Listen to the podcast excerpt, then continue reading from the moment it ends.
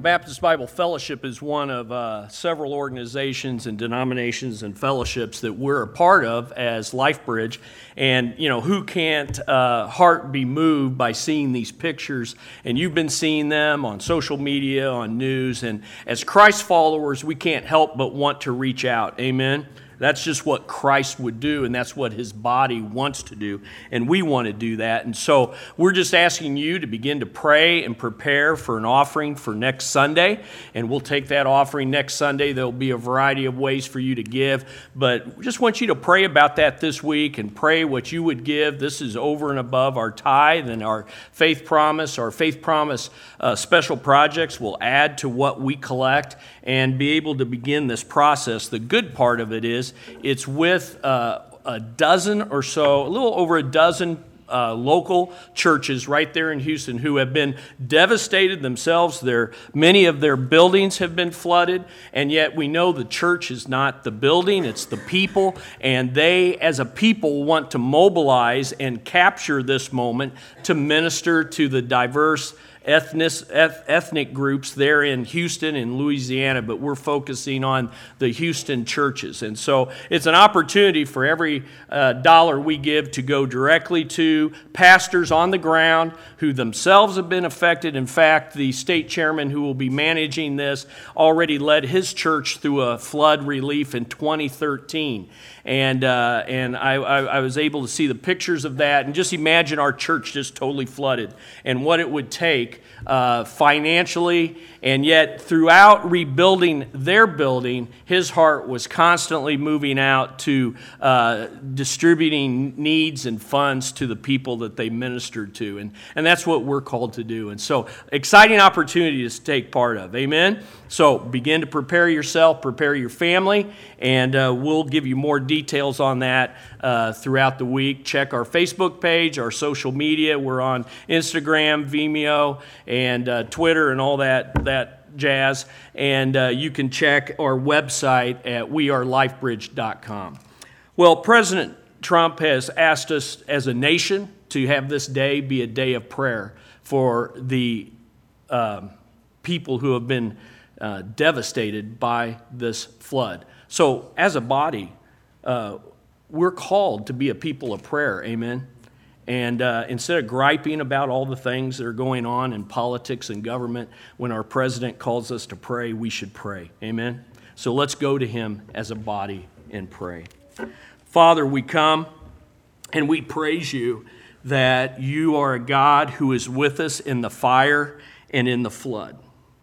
You are sovereign over every drop of rain that falls. None of this has surprised you, and you are sovereign over all of it, Lord. And you are a redeemer in a fallen world filled with floods and earthquakes and disease and death and sin. And we're thankful, Lord, that all of this can be used of you to bring more people into your kingdom. And we're thankful, Lord, that in this you can be glorified and people can see what really matters in life. And so, Lord, we lament for the loss of life, loss of family members, loss of, of some who are probably missing and no one knows where they are. They're wanting to be rescued and they're not sure if they will be. Lord, we we lament the loss of property, the loss of opportunity. It will take years for this city and this region to recover. And yet, Lord, we also repent of our own idolatry in worshiping the things that we own. And Father, I pray that we as a body would be reminded at a time like this to hold very loosely that which you have given to us. That we would not be hoarders, but we would be channels of blessing that we would use that which you have given us, even this building, Lord, as an opportunity to serve others as a church body. And Lord, we ask, we ask that you would rescue those who are still in need. You know where they are and you know how to get people to them. We pray, Lord, for safety of those who are involved in disaster relief, that you would protect their lives as they seek to save the lives of others. Lord, we ask for mobilization of funds, that we can be a part of that mobilization. And we pray that personnel, resources, and, and material and financial funding will go to the places where it is needed. And Father, above all, as a body of believers, we pray for salvation to be the result of this disaster. We pray that you would get the glory and the honor and the power that we sang about, that that would be demonstrated and people would come out and cry out to you, having lost everything and realizing the thing that's most important is a relationship with you.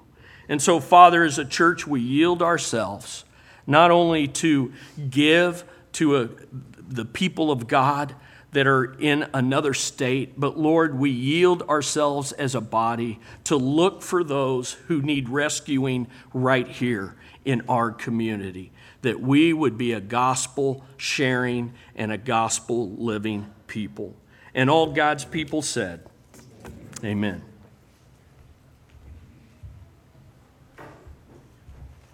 If you please stand with me for the reading of God's Word. And while you are standing, turn in your Bibles to 1 John chapter 5. We will be reading verse 21 this morning. And if you did not have a Bible, please feel free to use a Pew Bible, and you can find 1 John chapter 5 verse 21 on page 710. 1 John chapter 5 verse 21. Little children, keep yourselves from idols. Amen. Father, Lord, we come to you this morning. Father, I just thank you for this summer series. I thank you and I praise you of how it's spoken to my heart. And Lord, I pray that it has spoken to many more. Lord, I thank you that our hope is in you, that you are with us through the highs and lows the pain, the sorrow that this world brings. Lord, but you sent your Son who came, who died on the cross for our sins, giving us a promise of eternal life that this world will pass away. Lord, I again think of the residents of Houston, my friends, other individuals that this congregation knows. Lord, that you would just be with them, comfort them, guide in their relief efforts. Be with those that are ministering your word. I pray, Father. Be with Pastor Bruce this morning as he closes this series. In your name I pray. Amen. As we come to this final message in our summer series, Assurance, a series where we've gone through the book of First John, I kind of picture John like this painting coming up on the screen by Moreau. I picture him as an older man with white hair, this long flowing beard, a gentle man, and yet with flashes of fire in his eyes. That's my imagination, that's my picture of John. Having been a disciple of Jesus Christ himself for three years and, and now the pastoral leader of the church in the city of Ephesus, John has seen a lot and he has been through a lot. And so John writes this little book here that we've taken now 14 Sundays to go through, he writes with great compassion, but he also writes with great concern. He writes with tenderness, but also with toughness. And so John concludes his powerful first letter here with one final warning to these believers at the church of Ephesus and through the recorded scriptures here to us as well. It's almost like when a son or a daughter leaves home to go on a trip and, and dad calls out, Hey, be careful driving. Recently, my son Tyler went on a road trip to Dallas, Texas to see a friend. In fact, he went with a friend to see a friend, and guess what I said to him before he left? Tyler, be careful driving. I, uh, my wife does a lot of driving as well for her job. She's a physical therapist and does home health care. And so she travels from home to home and, and does that part time three days a week. And so, inevitably, in the mornings before she leaves or I leave, guess what I will tell her? Darla, be careful driving today. Be careful driving. Now, there's, there's a lot said in those words. Those words mean so much more than just don't wreck the car. I don't want to have to pay for it. Those words mean, Darla, I love you. Those words mean, hey, you're my wife and I want you to make it back home to us. Those words mean, Tyler, you're part of this family. Yes, drive carefully, but you mean something to us. There's a lot in those words there. In much the same way, John writes here in verse 21, seven words here little children, keep yourselves from idols, amen. In other words, let it be. This is true. And so here's what I believe John is trying to communicate to us in this one little verse as he concludes this whole book, five chapters for us. This is the concluding. It's his last words, and last words have meaning. Last words are often what we remember. And so this is what he chooses to end with. And I think what he's trying to say here is this We're redeemed to worship the true God but we're prone to wander to false gods. So keep yourselves from idols. Now, at first glance, this verse seems like an odd ending to John's letter. In fact, to be real honest with you, on the surface, this ending is rather perplexing. If you look at how other New Testament letters end, you'll see what I mean. For example, Paul's letters, you look at the letters that Paul wrote, such as Galatians, Ephesians, Philippians, and so forth, he, he almost inevitably ends with some kind of benediction. That is a, a prayer for the, the readers. Or he ends with some kind of blessing for those who are reading, giving them encouragement as he signs off his letters. Uh, but John ends this letter with a warning. And it's a, it's a frank warning, it's a terse warning here. Little children, keep yourselves from idols. It's also perplexing because nowhere in this letter has John even mentioned the word idols before. He hasn't even talked about this. It's not there. So, so why here at the end? Why now? Why all of a sudden at the end of the book does John conclude with a final warning against idolatry?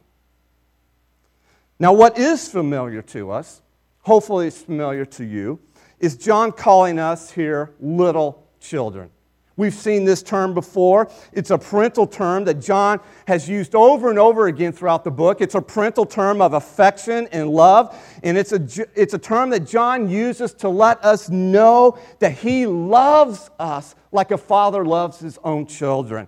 And now John is ending his letter by calling us one last time little children. Why? Because it's the perfect term to communicate not only his love for us here at the end, but also his great concern for us in view of the dangers confronting us as Christ followers.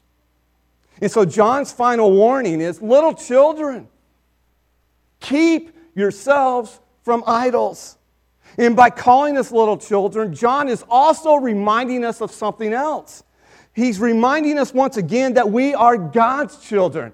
You go back to what he said in this letter, and he reminds us that as believers in Jesus Christ, we have been born of God and we are loved by God. We are his beloved children. In other words, we are redeemed by God to worship God. And that's what John is reminding us here in those two simple words, little children. But like little children who are often prone to wander off, how many of you know what I'm talking about? You take your toddler to the park, and before long, you talk to your spouse, or you do something else, and you look back and like, where did they go? He's gone. I mean, that was constantly with Jack. You took Jack anywhere, and he was like, Darla, hang on to him because he's going to wander off. Little kids are prone to wander off. In the same way, John understands that about us as God's little children. We are prone to wander off, get this, to worship false gods. And so, John's final warning to us as God's little children is keep yourselves from idols. Now, let's unpack that a little bit what John means by that. What does that mean for us even today? Well, notice the first point here idol worship is an ever present temptation. Idol worship is an ever present temptation. In fact, you don't have to go very far in reading the Old Testament to see that idol worship is, in fact, an ever present temptation just as the Israelites, the people God redeemed out of the bondage in Egypt to worship Him in the promised land. And in worshiping God, they would proclaim the fame of God's name to all the peoples in the world. And so, what happens? You know the story. God redeems the people of Israel through His mighty acts of power, and He brings them to Mount Sinai, where He gives His people the famous Ten Commandments. Now, guess what the first two commandments deal with? Idol worship. The first two commandments are all about idol worship. The first commandment says in Exodus 20, verse 3, You shall have no other gods before me. The second commandment says, You shall not make for yourself any carved image. But get this while Moses was on Mount Sinai at the top getting those commandments, the people were at the bottom of the mountain doing what? You got it, making an idol that looked like a cow, a golden calf, they called it. Moses came down the mountain with the Ten Commandments, and then his brother Aaron had the audacity to tell him, uh, Moses, I don't know what happened. I just threw this stuff in the fire, and look what came out. But nothing was more tragic for the people of Israel. Down through their long history, no temptation more threatened the well being of God's people than the idolatry surrounding them. Again and again, the prophets warned the people of God to avoid idol worship. And again and again, God's messengers were ignored time after time and ignored with devastating consequences to the people of God. You go to the New Testament. Idol worship is just as prevalent in the New Testament. Idolatry was an issue that threatened the very spread of the gospel, as we have seen in our study through the book of Acts. The Apostle Paul devotes a significant amount of discussion to idol worship in the books of 1 Corinthians. He deals with it again in Ephesians and Colossians. And now you come to John here, and there was plenty of idolatry in John's own backyard when he writes the book here of 1 John. John lived in the city of Ephesus one of the central cities of idolatry in the Roman world at that time, where the Temple of Diana was built. In fact, this temple was later deemed as one of the, one of the seven wonders of the ancient world. And in the center of the temple stood the great goddess Diana, robed in a veil of Persian silk. As you might imagine, the worship of Diana was at an all time fever pitch in the city here of Ephesus. Inside the very temple, Sexual orgies, drunkenness, and drug induced rituals of worship was practiced, commonly practiced. Outside the temple, her priests would sell little replicas of the temple and even images of the goddess Diana.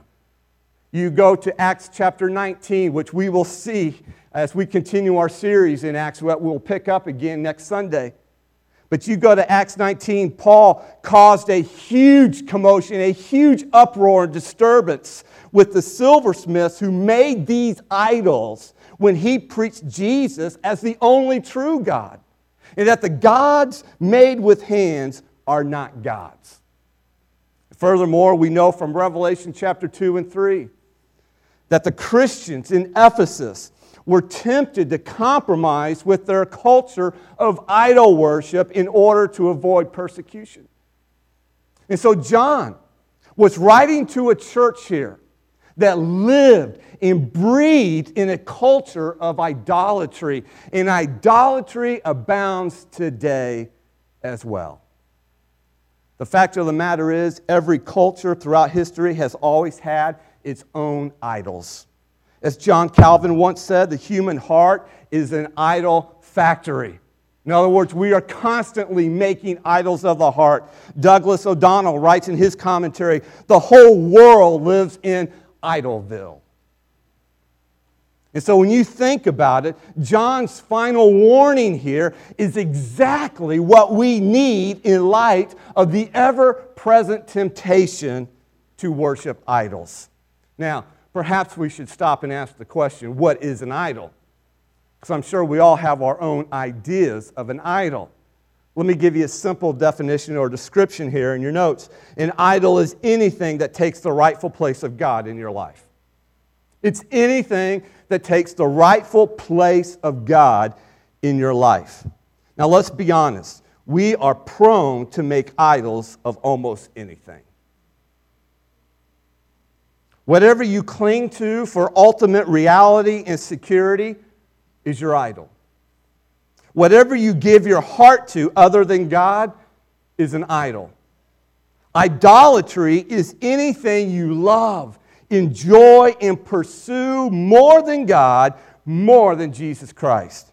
J.I. Packer says in his commentary, Keeping the Ten Commandments, your God is whatever you seek, serve, love, and allow to control you. And believe me, there are plenty of idols that people worship today. These gods are, are pursued by billions of people every day, ready to sit upon the throne of your heart. What's interesting is Packer goes on, he calls these gods of our day the gods of pleasure, the gods of possessions, and the gods of position. He also categorizes them as the gods of the stomach, the gods of shekels, and the gods of sex. He also writes in the same book here the list of gods is endless. For anything that allows anyone to run his life has become his God. In fact, in, in, I just read a blog of Francis Chan this week, and he, in this blog, he's talking about some of the modern day idols that we as Christians in America have. One of them that he talks about specifically is the family and how we worship the family, and especially our kids. Our kids are now the modern day idols of most Christians. And Francis Chan talks about how we need to come to the point where we release our kids to God so that we can go full on in the mission of God. Because oftentimes, when it comes to cultural Christians in America, we, the kids is what's hanging uh, us up from going 100% into the mission that God has for us. Interesting article. And in my opinion, he was right on.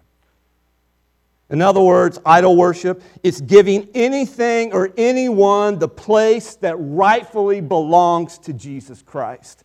Timothy Keller, who's a pastor in New York City, and he's written extensively and insightfully about modern day idolatry.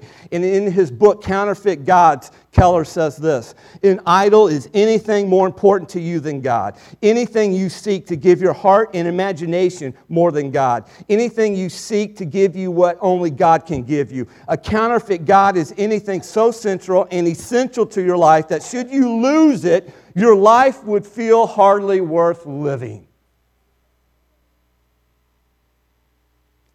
We tend to think that idols are, quote, bad things. But that's rarely the case. In fact, the better something is, the more likely we think it can satisfy our deepest needs. And that's why when we turn a good thing, such as family, kids, job, career, you name anything, sports, music, anything, anything that's, quote, good, when you turn a good thing into a God thing, it becomes a bad thing. In other words, it becomes an idol that we worship. And so anything can be an idol, especially the very best things. These things, no, they're not idols made of wood and stone like in John's day or Paul's day necessarily, or if you go overseas or somewhere around the world. No, here in America, our idols are much differently. The idols we deal with, the ever present idols we struggle with, are the idols of the heart. Keller says we can identify our idols by asking ourselves three questions. The first question is What do you love? Whatever we daydream about, whatever we enjoy imagining, whatever captures our affections and provides us with a sense of significance and worth can be an idol. So, what is it you love? His second question is, What do you trust? Because whatever we look to give us a sense of security, control, and confidence can be an idol. Often, the thing we fear losing the most can be an idol. So, what do you love? What do you trust? And then the third question is, What do you obey? You see, God should be our only Lord and Master. But whatever you love and trust, you also inevitably end up serving. Whatever controls us is our master. The person who seeks power is controlled by power. The person who seeks acceptance is controlled by the people or he or she wants to please. And so we are typically controlled by what we love, trust, and obey. So, whatever or whoever that is, that's your idol. Is idolatry a thing of the past? Is idol worship dead? Far from it. Idol worship is an ever present temptation. Therefore, John's first final warning is to keep yourselves from idols. Which brings us to our second point here, and that is to guard your heart from idol worship. Guard your heart from idol worship. See, the danger of idol worship is bound up in the fact that we were created and then redeemed by God to worship the true God. And for this reason, everyone will worship. We must worship. That's the way we were created. We are created to worship, and we're redeemed to worship the true God. Al Mohler writes in his book, Words from the Fire, he says, The human soul will find an object of worship either on the shelf, on the altar, or in the mirror. Rebecca Manley Pippert puts it this way in her book, Hope Has Its Reasons. Playing God is not just difficult, it's impossible. So we have to look elsewhere for a backup, a homemade God substitute. We thus spend our lives swinging between the impossible, that is playing God, and the inadequate, relying on anything short of God to be God.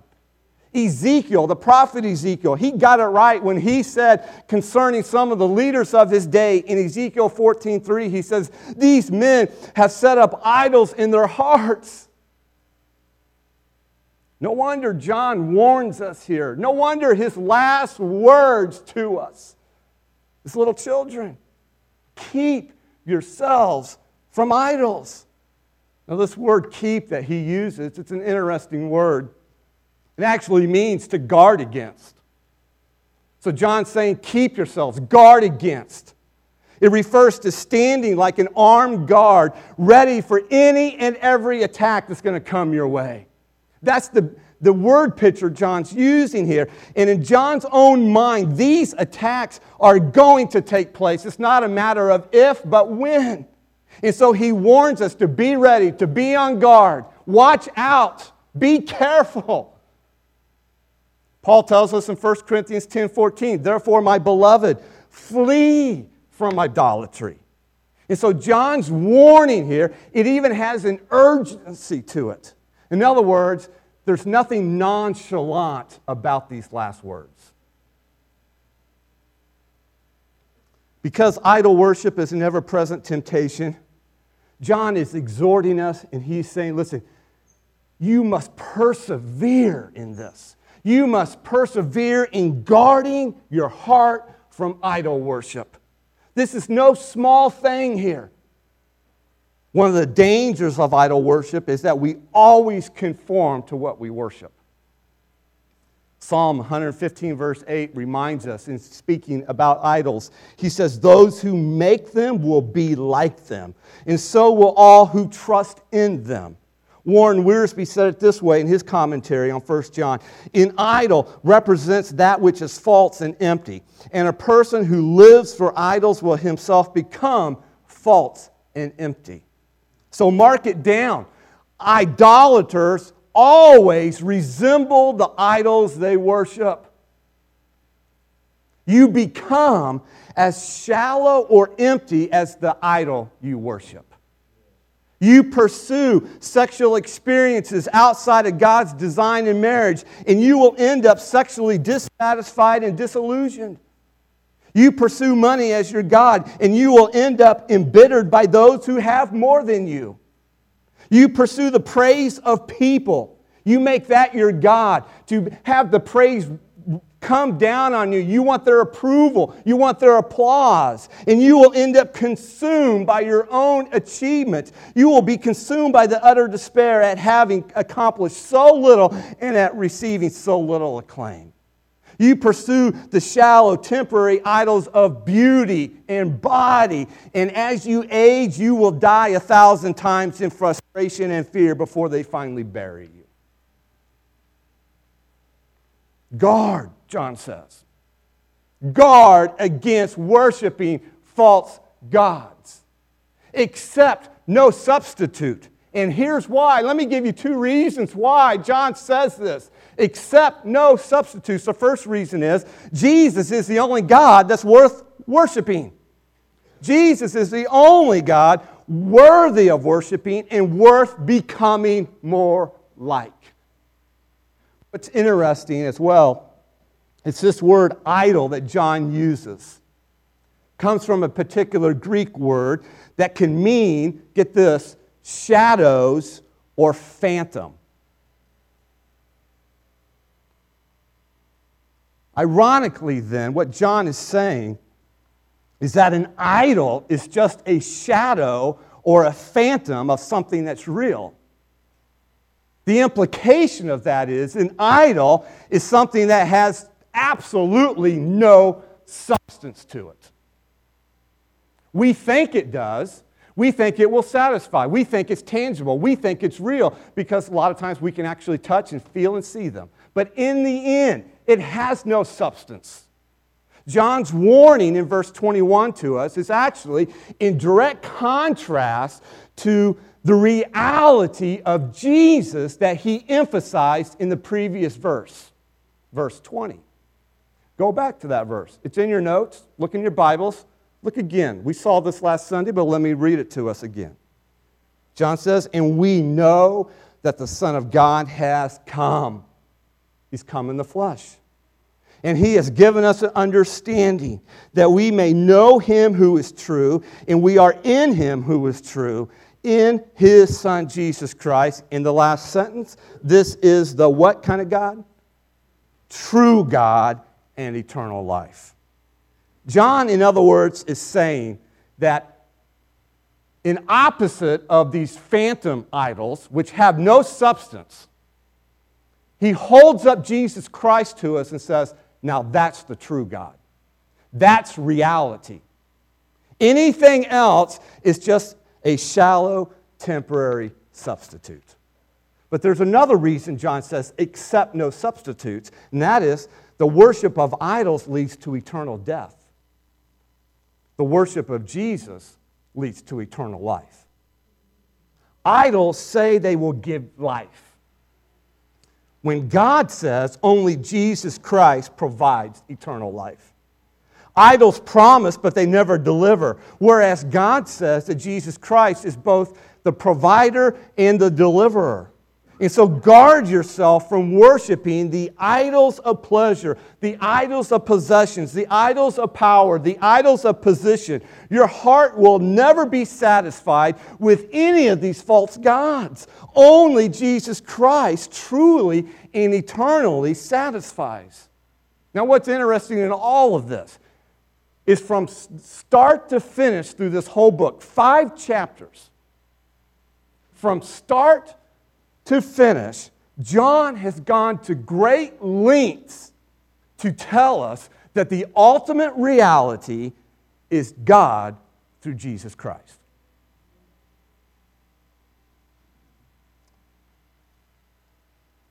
Only Jesus is the true God. And in John's own words, only Jesus is eternal life. And so, failure to worship Jesus Christ alone is to fall prey to idolatry. In essence, everything John has said in these five chapters is really contained in this final warning. It's his summary of everything he has written. The false teachers in John's day were promoting idolatry in their false teaching about Jesus. They were promoting a false image of Jesus Christ, these false teachers that he was combating against. In other words, these false teachers, they were denying Jesus coming in the flesh. They were denying his dying for our sins, and they were denying Jesus' teaching on love and obedience. In his book, What is the Meaning of Idols? Benjamin Merkle writes, and I quote his words here Those who claim to be Christian but do not believe the truth concerning Jesus, do not live a righteous life in obeying God's commands, and do not love others, are in danger of idol worship. This is an idol because they have created a religion that is false. This is a religion that man has created and not that of the apostolic faith. In other words, what the apostles have now written about. This is nothing short of idolatry, he writes. To embrace a form of Christianity that allows one to deny the truth about Jesus, not live a godly life, or not love others, is to create an idol. And that is something all Christians must constantly guard against. Folks, that is still true today. That is as true today as it was when John wrote these words to the church at Ephesus. Invariably, idolaters, here's what happens we make up our own gods to suit our own desires and our own preferences. Idolaters refuse, and here's the core issue here they refuse to submit to the God who has revealed himself in Jesus Christ. At the root of idolatry is the idol of self. The idolater hasn't submitted the throne of his life to the true God. That is the bottom line issue. Rather, he or she wants their will, they want their way. And God forbid, nobody's going to tell me any differently. I'm my own God. I will live my own life my own way. And so they create a God that aligns then with what they want, with what suits their desires, their preferences, instead of submitting their life to the Word of God and to the God that has been revealed in Jesus Christ. Tragically, this amounts to a God of love, but not justice, a God of grace, but not wrath, a God of heaven, but not hell. And so, this final warning Oh, it is so very fitting, not only for John's day, but also for our day. And so John comes to the end of his letter and he lovingly warns us. Listen, he is a father who has great concern for us, great love for us. And so he doesn't come as a grumpy old man. He's not come badgering us. He's not coming with hateful tone. No, no, no. He comes with love and concern and compassion for us as his little children. And he warns us little children, listen to me, give your ear to me. Keep yourselves from idols. Watch out. Be careful. Stand guard because every day you are on a collision course with an idol. Sam Gordon writes in his book, Living in the Light anything that squeezes God out of number one position in your life is an idol. Anything that relegates God to a lower rung on the ladder is an idol. Anything that moves him to the fringes of your life is an idol.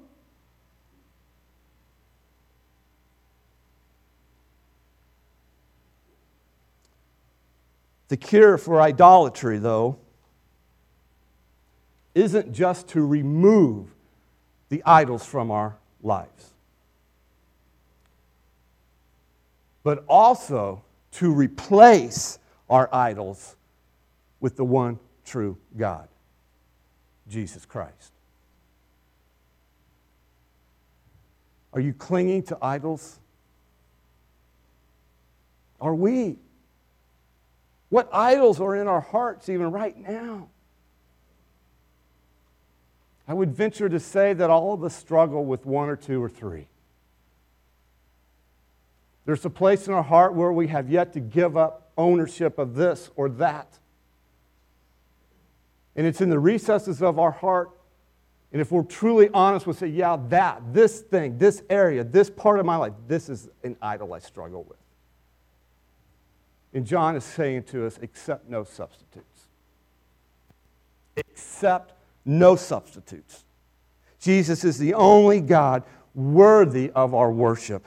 Anything else is a shallow, temporary substitute that will not deliver. It will leave you wanting more. And so, the very things that you think will bring you satisfaction, will bring you meaning in life, bring you purpose, bring you joy, in the end, it doesn't. In fact, in the end, listen to me, idols almost always lead to destruction of our lives, either here in this life or in the next life. And so John's warning to us is so relevant and so practical. And so John pleads with us like a loving father. Tyler, Darla, be careful as you drive. And John says, Christ followers, keep yourselves from idols as I sign off. Keep yourselves from idols. And in saying that, he means so much more. In saying that, he means worship the true God, worship Jesus Christ. And so, notice this last thing in your notes here. Let us worship the God who loved us. Let us worship the God who sent his Son to save us. Let us worship the God who gave his Spirit to indwell us. Let us worship the God who will one day bring us into his eternal presence. That is the God that John pleads with us to worship. It is the God he has been talking about through these five chapters. You know, the cross of Jesus Christ helps us to guard our hearts from idol worship. And communion, or the Lord's Supper, is a visible reminder that Jesus is the true God that we worship. The Lord's Supper, get this, do you realize it is a picture here? And so, what we're getting ready to participate in is, is a visual reminder. It is a picture of a Savior who gave his life so that you could have eternal life. Jesus shed his blood and died on the cross so that you could experience the forgiveness of sins, so that you could have eternal life. The Lord's Supper is a wonderful reminder for us as we conclude this series. A reminder that Jesus Christ is the true God whom we worship. And so as you come to the Lord's table, let the bread and the juice remind you that Jesus Christ is the only God that's worthy of your worship. For Jesus is the only God who died on the cross for your sins so that you could have eternal life. And as you eat the bread and drink the juice, give thanks. As you come and take it back to your seat, and as you sit there, offer up a prayer of praise to God the Father. Offer up a prayer of gratitude for loving you enough and sending His Son to die for you in your place so that you could have eternal life. But also use this time to renew your commitment as a Christ follower. Your commitment to follow Jesus and to worship Him as the only God in your life. Use this time as a time of confession of some idols in your own heart. God, forgive me for worshiping other things other than you. This is a time to be reminded of all these things as we come to the Lord's Supper. Let's pray. And as we bow our heads, and as the instrumentalists come and they begin to play, I want to just encourage you to take a few moments to prepare your hearts for the Lord's Supper. They're going to play for a few minutes here, and you go to the Lord in prayer. You do business. You prepare your heart. Lord, we come to you and we thank you. Our hearts are heavy because we know if, we, if we're truly honest with you, I'm, I'm sure many of us here struggle with the temptations of idol worship in our culture today. And so, Lord, forgive us of our sins. And we accept your forgiveness that comes through the shed blood of your Son, Jesus Christ. And Lord, we thank you for that. We thank you for providing a way. And it's already done. Jesus has done everything on the cross for us and through his resurrection that we can now be reconciled to you and be restored to a right relationship with you. And so, Lord, redirect our thoughts and our minds, our hearts back to you as we participate in communion here. We thank you for the truth of John in this letter. And I pray that every one of us would leave here with the assurance of our salvation. And perhaps there are some who are still not sure. Lord, you would open their eyes, you would open their heart to see their need for the Savior. And they would cry out in faith and run to Him, seeking His forgiveness, seeking His gift of eternal life, and placing their faith and trust in Him. And so, Lord, let us prepare our hearts even now. In your name we pray. Amen.